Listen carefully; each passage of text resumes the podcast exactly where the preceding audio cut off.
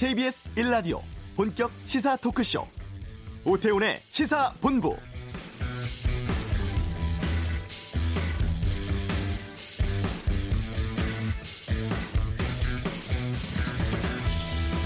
검찰 과거사위원회가 밝힌 과거 검찰의 부실 수사, 인권 침해에 대해서 문무일 검찰총장이 사과했습니다. 국민의 기본권 보호, 공정한 검찰권 행사라는 소임을 다하지 못했고 과거 국가 권력이 국민 인권을 유린한 사건을 축소, 은폐하기도 했고 가혹 행위로 인한 허위 자백, 조작된 증거를 제때 걸러내지 못했다면서 구체적으로 과오를 설명했습니다. 정치적인 사건에서 중립성을 지켜내지 못하거나 의혹이 제기된 사건의 진상을 철저히 규명하지 못한 점에 대해 무거운 책임을 느낀다고도 말했는데요. 과거에 대한 사과와 반성 중요합니다. 더 중요한 것은 이제부터입니다. 검찰이 주어진 권한을 남용하거나 정치적 중립과 수사의 공정성 훼손하지 않도록 제도와 절차를 개선하는 일이겠죠. 이번 검찰의 반성과 다짐이 제대로 반영되고 이행되는지 우리 국민은 지켜볼 것입니다. 오태훈의 시사본부 오늘부터 음주 단속 기준 강화됐습니다. 이슈에서 알아보겠습니다. 기존 대출 금리를 낮출 수 있는 방안이 있다고 하는데 경제 브리핑에서 짚어보고 2부 정치와투 합의 2시간 만에 무효돼 버린 국회 정상화 향후 전망과 함께 주요 정치 현황에 대한 여야 의원들의 다양한 의견 듣겠습니다. 오늘 6.25 전쟁 69주기 되는 날입니다. KBS 라디오 오태훈의 시사본부 지금 시작합니다. 네, 이 시각 핫하고 중요한 뉴스를 정리하는 시간 방금 뉴스 KBS 보도국 박찬형 기자와 함께합니다. 어서 오십시오. 네, 안녕하세요. 음주운전 단속 기준 강화된 첫날입니다. 새벽에 단속이 있었다고요? 네, 오늘부터 그 제2 윤창호법이죠. 여기에 따라서 음주 단속 기준이 강화됐는데 명어 면허 정지 기준이 에, 애초에는 혈중 알코올 농도 0.05%였는데 0.03%로 강화됐고요. 면허 취소 기준은 0.1%에서 0.08%로 강화됐습니다. 오늘 새벽에 전국적으로 특별 단속을 했는데 사실 오늘 이전에 신문도 그렇고 방송도 그렇고 오늘부터 단속 강화된다. 아, 그리고 기준도 강화된다. 많이 알려드렸는데도 불구하고 오늘 많이 걸렸습니다. 많이 걸렸어요? 네. 저희 그 KBS 취재진이 이 본사뿐만이 아니라 지역에서도 다 음주 단속 현장을 동행 취재한 곳이 많거든요. 지금 예. 들어온 사례들을 좀 보니까 아, 전북 전주시 효자동 단속 현장에 기, 저희 KBS 기자님들이 나가봤는데 새벽 0시 넘어서 단속을 했는데 이 회식 갔다가 회식 끝나고 운전대 잡았던 한 운전자가 적발이 됐습니다. 0.205% 면허 취소 기준을 두 배가 훨씬 넘는 아주 만취 상태 운전하다 적발되기도 했고요. 또 단속을 피하려고 단속 현장이 저 앞에 보이니까 갓길에 몰래 차 세우려다가 적발된 운전자도 있습니다. 0.12% 취소 수준이었습니다. 서울에서는 그 마포에서 음주 단속을 하니까 그걸 피해서 운전자가 그냥 차를 몰고 달아나다가 네. 어, 길가에 주차돼 있던 차들을 다 들이받고 본인 아이고. 차는 길 한가운데 주차돼 그냥 섰다가 경찰에 붙잡힌 사례도 있었는데요. 혈중 알코올 농도 0.15% 취소 수준이었습니다. 광주에서는 역시 음주 단속하는 게 보이니까 차를 아예 버리고 달아난 그런 사례도 있었는데 제가 이제 사회부 기자 시절에 이렇게 단속 현장 나가 보면 이런 사람들 굉장히 많습니다. 네. 차를 그냥 아예 버리고 달아놨다가 다음 날 내가 거기다 왜 차를 넣었지 뭐 이러는 사람들도 있고 또 차 버리고 뭐 편의점 들어가 가지고 갑자기 막 맥주를 벌컥 마시는 어떤 뭐 갖은 방법을 다 써서 이렇게 단속을 피하려고 하는 사람들이 있는데 네. 그런데 이렇게 에, 차를 또 단속을 보이자 또 차를 버리고 달아났던 사람들이 다 또 잡히는 경우가 많은 게 하도 이런 사람들이 많으니까 음. 도망갈 만한 장소에 경찰들이 이제 숨어 있습니다. 그러다가 네. 도주도를 도주로를 지키던 경찰이 오늘 사례에서는 500m 추격전을 벌였고요. 그래서 붙잡았는데 본인은 다술 안 마셨다라고 분명히 주장을 했는데도 불구하고 검사를 해봤더니 혈중 알코올 농도 0.033%. 음. 이게 윤창호법이 적용되지 않았으면 사실은 훈방되는 기준인데 이게 강화되면서 어, 면허 정지 수준이 됐습니다. 전국 통계 집계는 아직 나오진 않았는데 그 건별로 몇 건만 좀 가져와 봤더니 서울이 21명이 적발됐고요. 면허 취소가 15명. 이 중에 3건은 예전 같았으면 면허 어, 정지 수준인데 강화돼서 어, 취소가 됐고 면허 정지가 6명. 부산은 4명이 면허 취소, 2명 면허 정지, 경남은 19명이나 적발됐습니다. 면허 취소 8명, 면허 정지 11명 등등인데 예전에도 그랬지만 오늘 음주 단속만 한 게 아니라 숙취 운전 단속도 했습니다. 아침에. 그렇죠. 아침에 예. 전날 밤에 술 많이 먹고 다음 날 아침에 운전하는 사람들 붙잡았는데요. 실제로 어젯밤 10시쯤에 소주 한 병 반을 마신 남성이 오늘 아침에 출근하다가 6시 40분에 숙취운전 단속에 걸렸습니다. 0.037% 서울에서 잡혔는데요. 예전 기준이었으면 훈방이었는데 역시 면허 정지 받게 됩니다.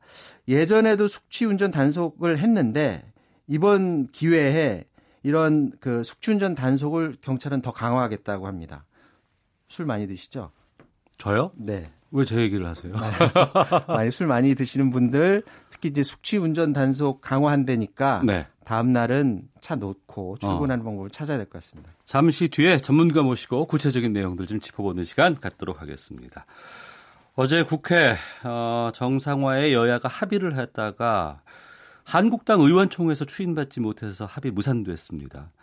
오늘 후폭풍이 좀 거세다고요? 네, 그렇습니다. 먼저 더불어민주당 이인영 원내대표는 오늘 당 원내대책회의에서 시간이 지나면 아무 일 없었다는 듯 새 협상이 가능할 것이란 착각은 꿈도 꾸지 마시라.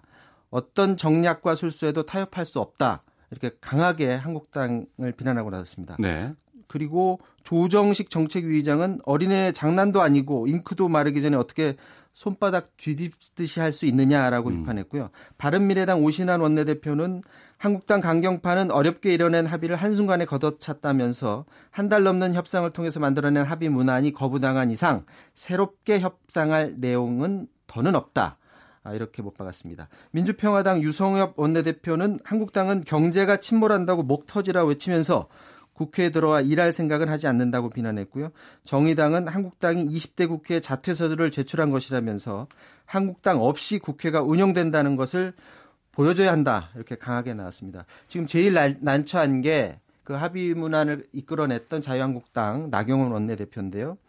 국회 정상회 전격 합의에 놓고 당내 그 강경파들의 반대로 다시 못하겠다고 지금 말하는 처지가 됐습니다.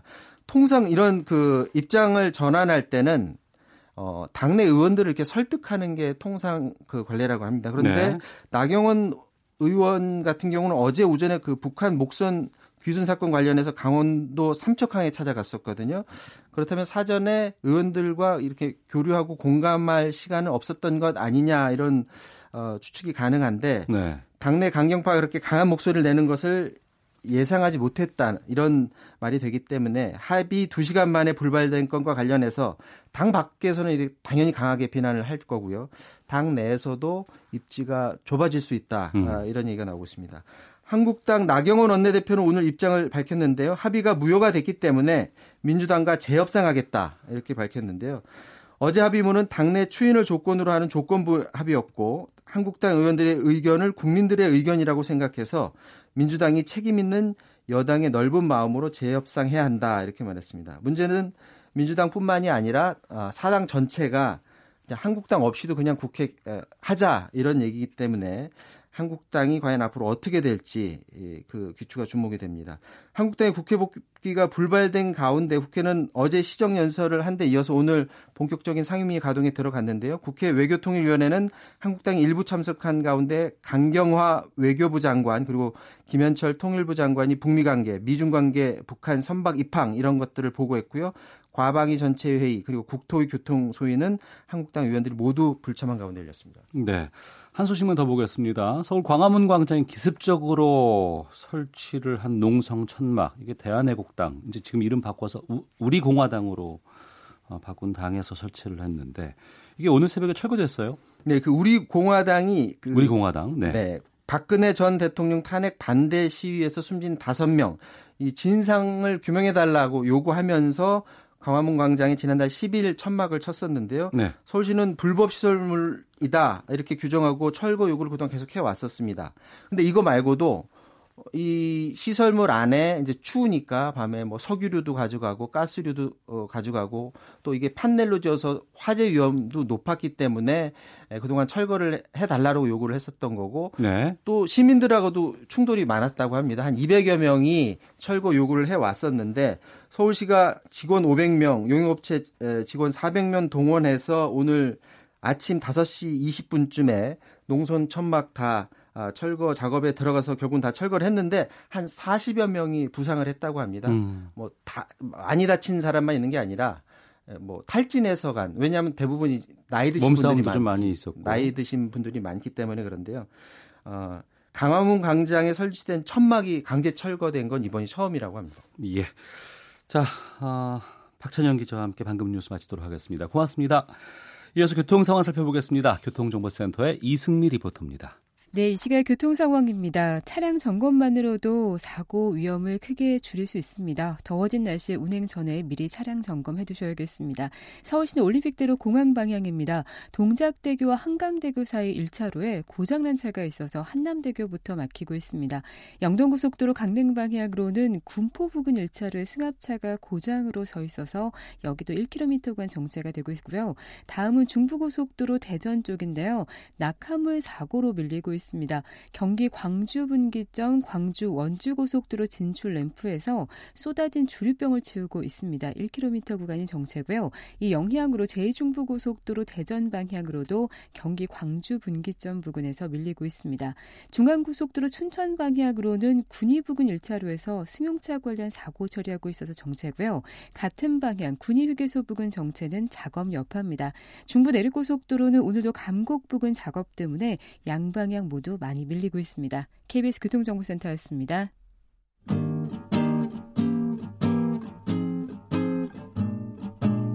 KBS 1라디오 오태훈의 시사본부 여러분의 참여로 더욱 풍성해집니다.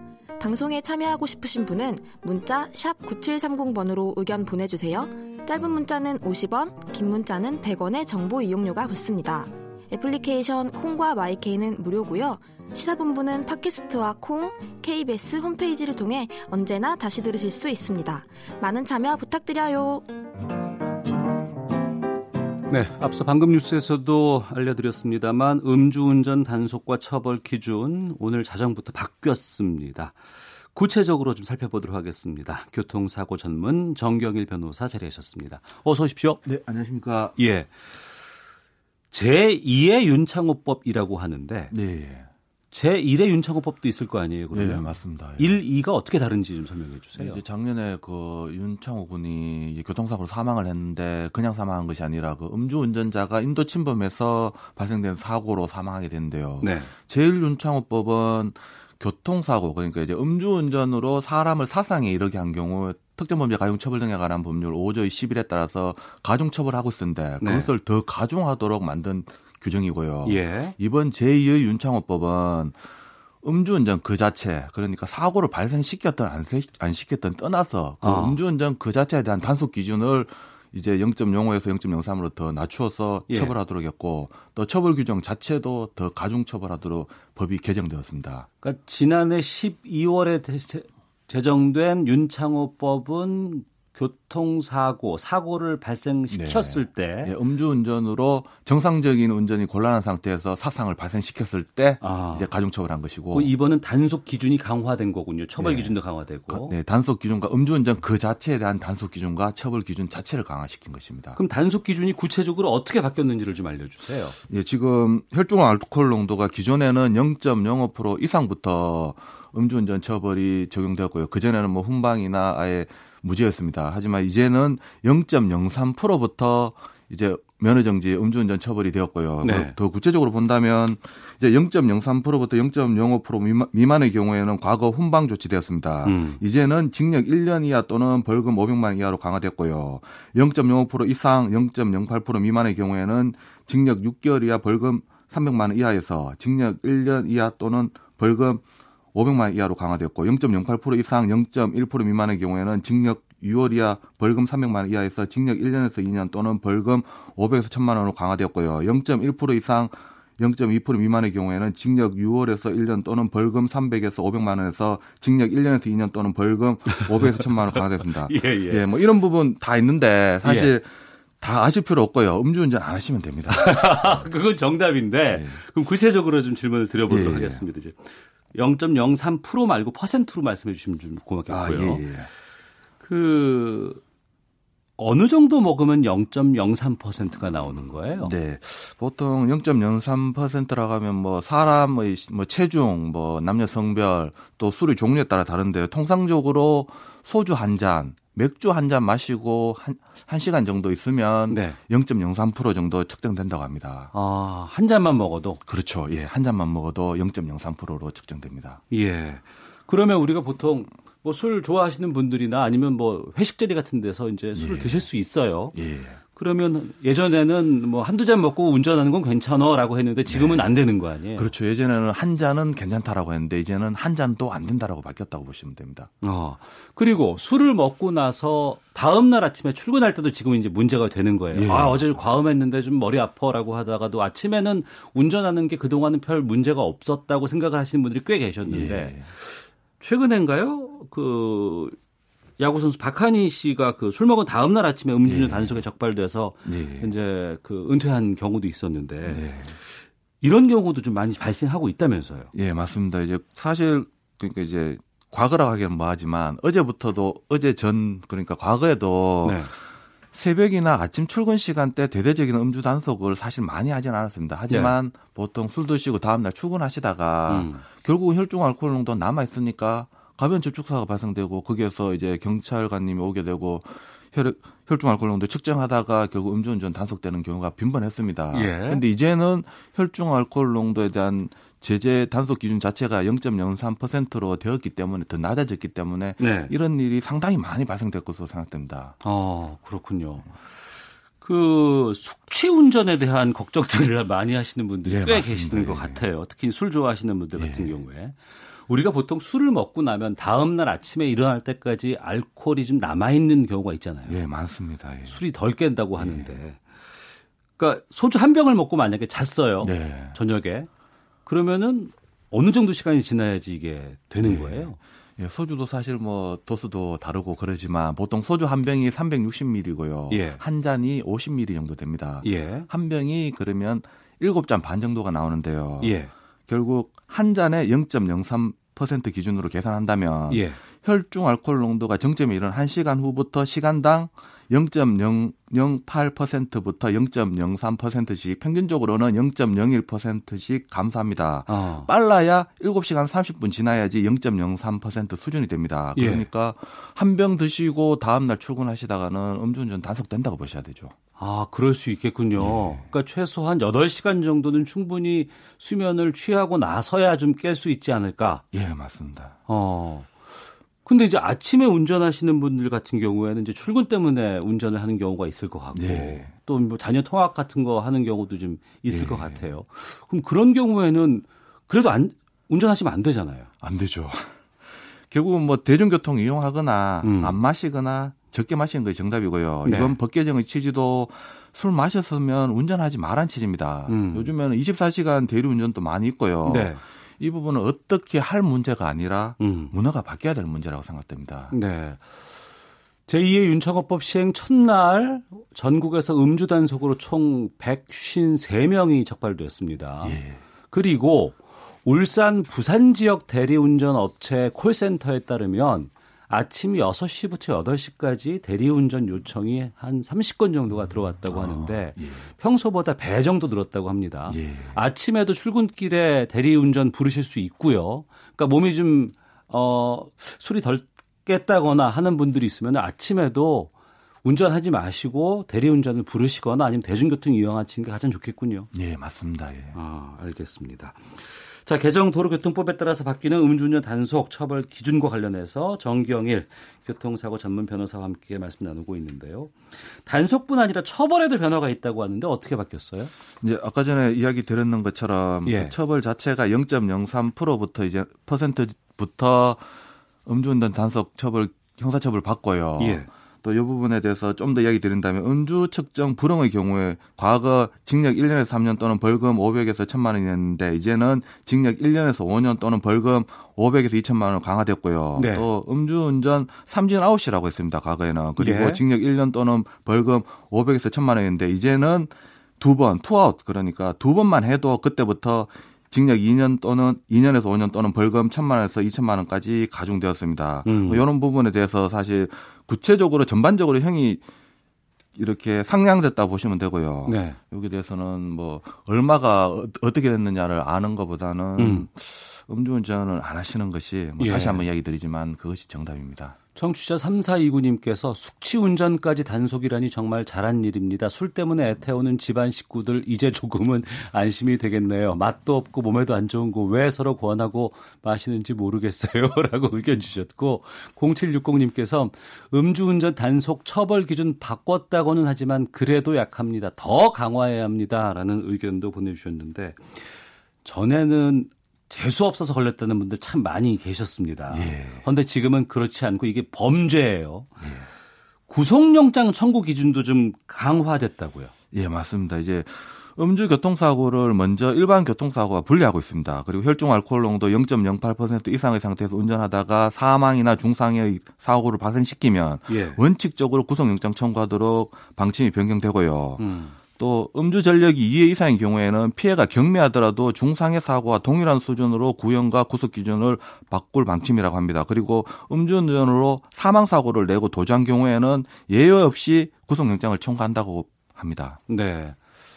그 여러 가지 변명 같은 것들 듣다 보면 이런 거 있습니다. 대리운전 불렀다. 네. 그래서 집 근처까지 왔다. 네, 맞습니다.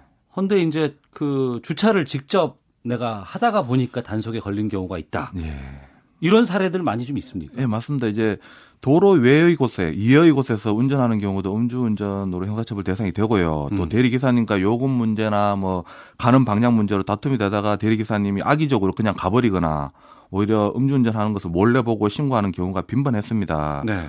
뭐 이런 부분에 대해서는 결국 음주운전한 부분에 대해서는 뭐 양양에서 고려될 부분이지 음주운전 했다는 그 자체는 부인할 수 없는 사실이고요. 다만 이제 대리기사님의 경우에는 이와 같은 행위 자체가 악의적으로 가버리는 행위는 예.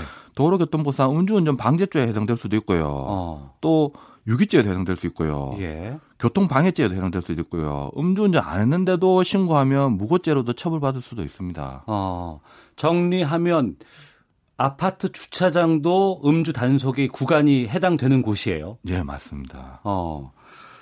자, 근데 좀 당사자들은 좀 어, 억울하다 뭐 이렇게 뭐 호소하는 경우도 네. 좀 있는 것 같은데. 네, 맞습니다. 이제 술 드시고 이제 또 악의적으로 대리기사님 가버린 경우 상당히 억울하죠. 이런 예. 부분에 대해서는 신고해서 대리기사님한테 불이익을 주는 제도를 뭐 도입할 필요성이 있고요. 그거는 대리 기사 회사에서 자체적으로 할 부분인 것 같고요. 현실은 대리 기사를 다시 부르거나 뭐 일일이 신고해서 음. 경위를 이야기하고 경찰관 도움 받는 것이 가장 현명한 방법입니다. 네. 그런데 보통 2차 사고 방지하기 위해서 차를 뭐 어떻게 보면 도로 중간에 세워놔버리고 가버렸을 때는 음. 주운전을 안 한다면 2차 사고 발생하기 때문에 이런 예외적인 경우라면 음주운전 하더라도 또 긴급 피난 해나갈 여지는 있습니다. 하지만 이것을 권장하는 것이 아니라 네. 예외적인 상황을 참고 사항으로 이야기 드릴 뿐입니다. 예. 청취자 2354님께서 질문 주셨는데요.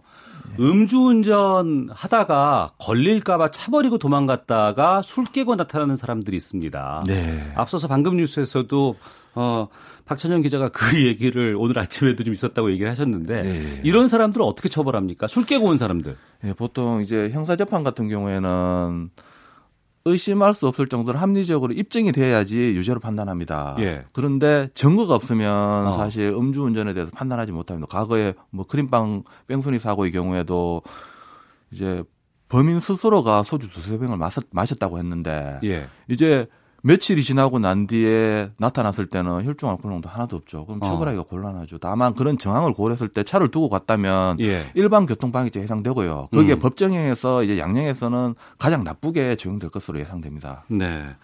교통사고 전문 변호사로 활동하다 보면 음주운전 사례 많이 접하실 것 예. 같아요. 그 경험 토대로 해서 좀 운전자들에게 예. 경각심 일으킬 수 있는 한 말씀 좀 부탁드리겠습니다. 예. 이번 법 개정은 그러니까 술을 마셨으면 운전하지 말란 취지입니다. 네. 술을 마시든가 음. 운전을 하든가 둘 중에 하나를 해야 되지. 네. 두 개를 다 하다가는 이런 이렇게 형사처벌 받게 되고요. 예. 결국은 음주운전으로 본인만 배워보는 것이 아니라 가족, 더 나아가서는 불특정 다수인에게 위험을 주는 행위를 각별히 유의할 필요가 있고요. 네. 이제 운전자분들도 이 부분에 대해서 조심하면 될 문제인데 지금 어떻게 보면 법이 개정되었고 이제 검사님 같은 경우에도 구속영장 또 방침이 변경되었고 음. 이제 구형 또 올린다고 합니다. 네. 그런데 네. 정작 중요한 것은 판사님들이 처벌을 가볍게 해버리면 지금까지 윤창호법이 의미가 없습니다. 어. 판사님께서들도 이 부분에 대해서는 좀 유의하셔가지고 음주운전을 현실화할 수 있도록 음. 좀 도움을 주셨으면 하는 바람입니다. 네. 6180님, 음주운전 처벌 강화도 강화지만 우리 회식 문화도 바뀌어야 합니다라고 의견 주셨는데 좀 많은 부분에서 변화가 좀 있는 것 같다는 생각이 들고요. 어, 이 음주운전에 대한 경각심도 많이 좀 부각되는 것 같습니다. 자, 지금까지 정경일 변호사와 함께했습니다. 말씀 고맙습니다. 예, 감사합니다. 헤드라인 뉴스입니다. 강경화 외교부 장관은 국회 외통위에 출석해 이번 주 일본 오사카에서 열리는 G20 정상회의 기간 한일 정상회담 개최 여부와 관련해 아직 공식적으로 결정된 것이 없다고 밝혔습니다. 국가정보원은 김정은 북한 국무위원장과 시진핑 중국 국가주석의 최근 정상회담과 관련해 경협 관련 방안과 함께 군사 분야 공조 방안도 논의했을 가능성을 배제하기 어렵다고 밝혔습니다. 통일부는 세계 식량 계획 등의 대북 인도적 지원 사업에 800만 달러를 공유한 데 이어 세계 보건기구의 대북 보건 의료 지원 사업 등에도 추가 공유를 검토하겠다고 밝혔습니다.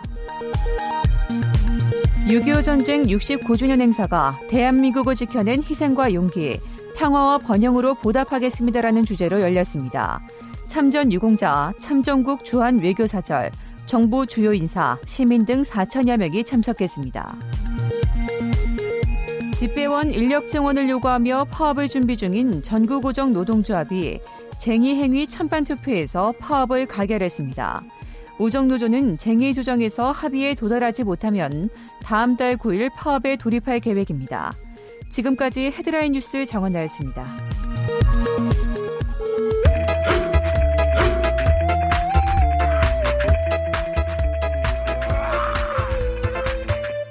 오태우래 시사 본부. 취직을 하거나 승진을 하고 나면 대출금리 깎아달라고 요청할 수 있다고 합니다. 소비자의 신용 상태 바뀌면 개선되면 대출 상품의 금리를 내려달라고 요구할 수 있는 금리 인하 요구권이 법제화됐습니다. 여기에 대해서 알아보겠습니다. 경제브리핑 참 좋은 경제연구소 이인철 소장과 함께합니다. 어서 오십시오. 예, 안녕하세요. 금리 인하 요구권이 뭐예요? 은행에 대출 있으시죠? 있죠. 예. 있죠. 제 소원이 은행에 빚 없이 한번 살아보는 건데요. 음. 이 생에 그게 가능할지는 의문인데 네. 아마 대출 받 대출 받으신 분들 예, 예. 은행 가면 왠지 주눅 들잖아요. 어, 그렇죠. 의리잖아요. 예, 예. 정말 뭐 0.01%뭐 카드 들어라, 자동이체 3개 해라. 뭐뭐 뭐 뭐 뭐, 이렇게 요구하는 게 많더라고요. 맞습니다. 예. 정말 0.01%라도 금리 내려보기 위해서 안간힘을 쓰는데 음. 이게 사실 2002년부터 내 신용도가 좀 높아졌습니다. 그러니까 내가 대출을 받았지만 그동안에 이제 신용을 감안해서 대출 금리를 깎아 주십시오라고 이제 요구할 수 있는 권리예요. 네. 그러니까 2002년에 시작이 돼서 지금 벌써 17년이잖아요. 예. 근데 이게 설문 조사를 해 보면 이거 아시는 분이 우리 국민 10명 가운데 어. 4명 정도. 네. 6명은 아직 이거 있는지 잘 모른다라는 겁니다. 어. 그런데 지금까지는 이제 은행이 자율적으로 금리나 요구권을 시행해 왔어요.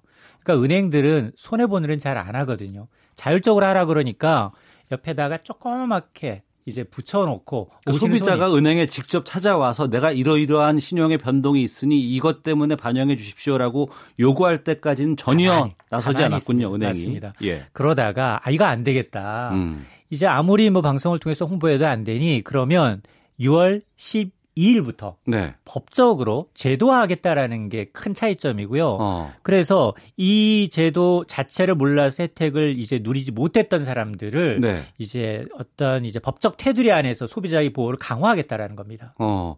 법적으로 의무화된다는 게 무슨 뜻이에요? 그럼 은행이 알아서 해준다는 거예요? 아 이제는 그러니까 이제 금리 인하 요구권은 앞으로 이제 두 가지가 크게 강화가 돼요. 네. 금융회사는 반드시 음. 소비자에게 금리 인하 요구권이 있음을 의무적으로 안내를 해야 합니다. 첫 번째 아, 달라진 거. 예, 예, 예. 또 두 번째는 뭐냐?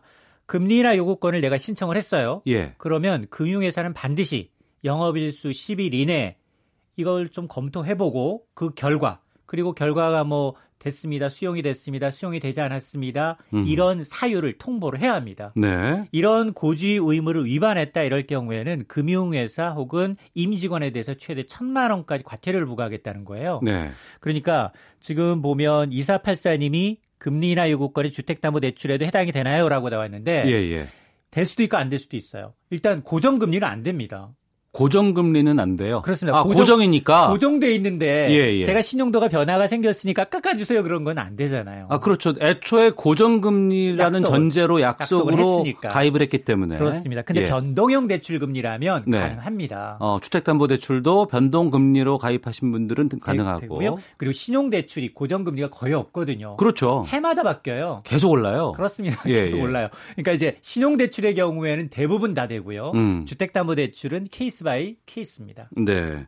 그러면 금리를 깎아달라고 요구할 수 있는 권리는 변동이 생겨야 되는 거 아니에요? 맞습니다. 어떤 것들이 가능한 거예요? 크게 네 가지가 바뀌는 거예요. 네. 첫 번째, 직장에 변동이 생겼거나 승진했을 경우 난 그동안 무직이었습니다. 그런데 이번에 직장인이 됐어요. 이런 음. 경우는 큰 변화죠. 네네. 그리고 중소기업에서 대기업으로 이직했어요. 예. 이것도 굉장히 큰 변화고요. 또 하나는 같은 직장 내에서도 저 요번에 부장으로 승진했습니다. 어. 이것도 조, 좋은 조건이고요. 예. 두 번째는 소득이 늘어난 경우예요. 대출 신청한 시점보다도 이제 연소득 측면에서 예. 그러면 올해 뭐 우리 KBS가 뭐 3% 임금 인상됐다. 어. 그러면 저 3% 올랐으니까 해주세요. 이건 안 예. 됩니다. 평균 임금 근로자 상승률의 두배 이상. 아 평균보다. 네, 평균 아, 그러니까 임금... 시중 어, 금리보다 한 두 배 이상 오를 때 그렇습니다. 네. 저는 인사 고가가 너무 좋아요. 음. 다른 사람보다 1.5배 이랬거든요. 네. 그래서 이제 임금 인상률이 평균 임금 인상률의 두 배 이상 됩니다. 이 경우 되는 거고요. 음. 그다음에 세 번째가 이제 금융회사마다 이제 여러 가지 실적을 쌓으면 주거래 고객 VIP로 네. 신규로 선정을 해요. 그렇죠. 그런 분들, 어. 그런 분들도 되고요. 또 하나는 네 번째 전문직 직위를 딴 거예요. 예를 들어서 회계사 자격증, 아. 세무사 자격증, 변리사 자격증, 자격증 땄을 그렇습니다. 전문 자격증을 취득한 경우도 증빙 자료를 제출하면 됩니다. 헌데 앞서서 괜히 대출 받으려고 했을 때 은행 가면 주눅 든다고 하셨잖아요. 네. 회사를 바꿨어요? 대기업으로 네. 갔어요? 네. 아니면 이렇게 하려고 했는데 네. 혹시 어 이거 결격 사유가 더 생겼네요라고 해서 이걸 더 올리거나 이런 건 없어요?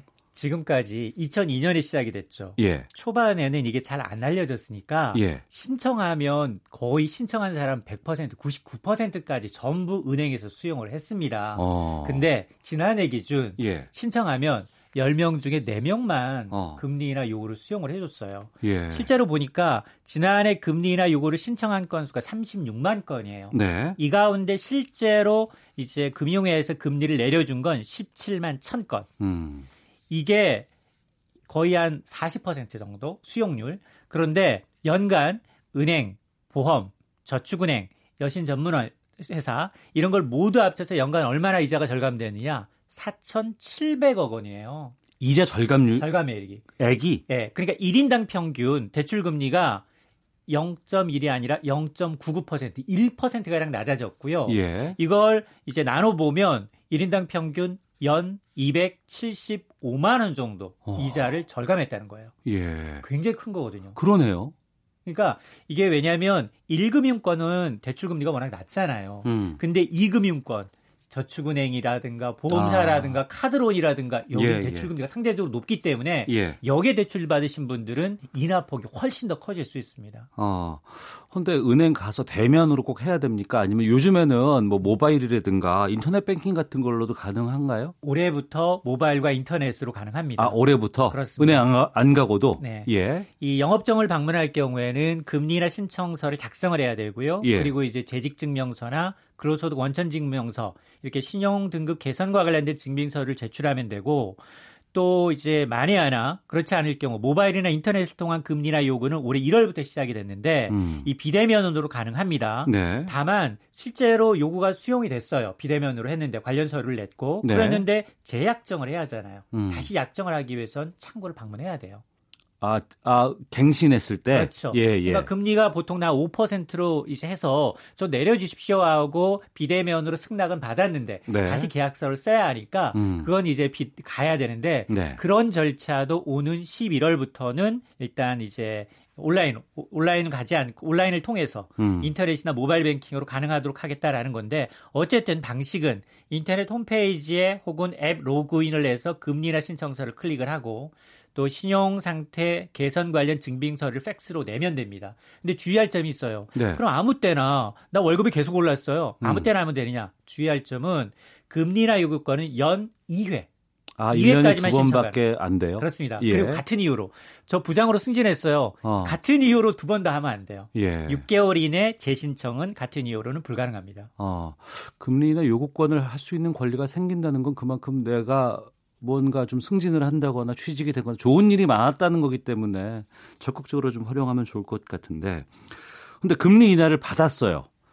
근데 갑자기 이제 뭐 퇴직을 한다거나 아니면 또 회사가 어렵다고 해서 연봉이 깎이는 경우도 좀 있을 거 아니겠습니까? 맞습니다. 부장에서 또 내려온다거나 맞습니다. 이런 경우는 어떻게 되나요? 아까 주택담보대출의 경우에는 한 번 서류 제출하면 뭐 30년까지잖아요. 네네. 서류를 다시 낼 필요가 없잖아요. 예. 그런데 신용대출의 경우에는 특히나 마이너스 통장 대출의 경우에 해마다 음. 재직증명서 내야 돼요. 네. 원천소득 영수증 내야 되거든요. 음. 그러니까 직장 유무 따진다는 거예요. 예, 예. 그러니까 이 경우에는 오히려 이제 대출 금리가 오를 수 있는 케이스가 되는 겁니다. 어. 이럴 때는 왜냐하면 이 사실 그 연간 수입 내역을 신고하지 않게 되면 이 사람의 신용도가 떨어졌다고 보거든요. 금융회사 예. 측에서는. 어. 그러니까 신용 등급 대출 한도도 떨어질 수 있고 대출 금리 오를 수가 있습니다. 예, 연봉 상승하거나 두 배 이상 평균보다. 그렇습니다. 그리고 승진을 한다거나. 하거나 또 어떤 게 있을까요? 그러니까 새로 직장을 다, 가졌다거나 어. 전문직 자, 자격증을 땄다거나 예. 이런 경우에 반드시 신청을 하십시오. 알겠습니다. 금리 인하 요구권에 대해 살펴봤습니다.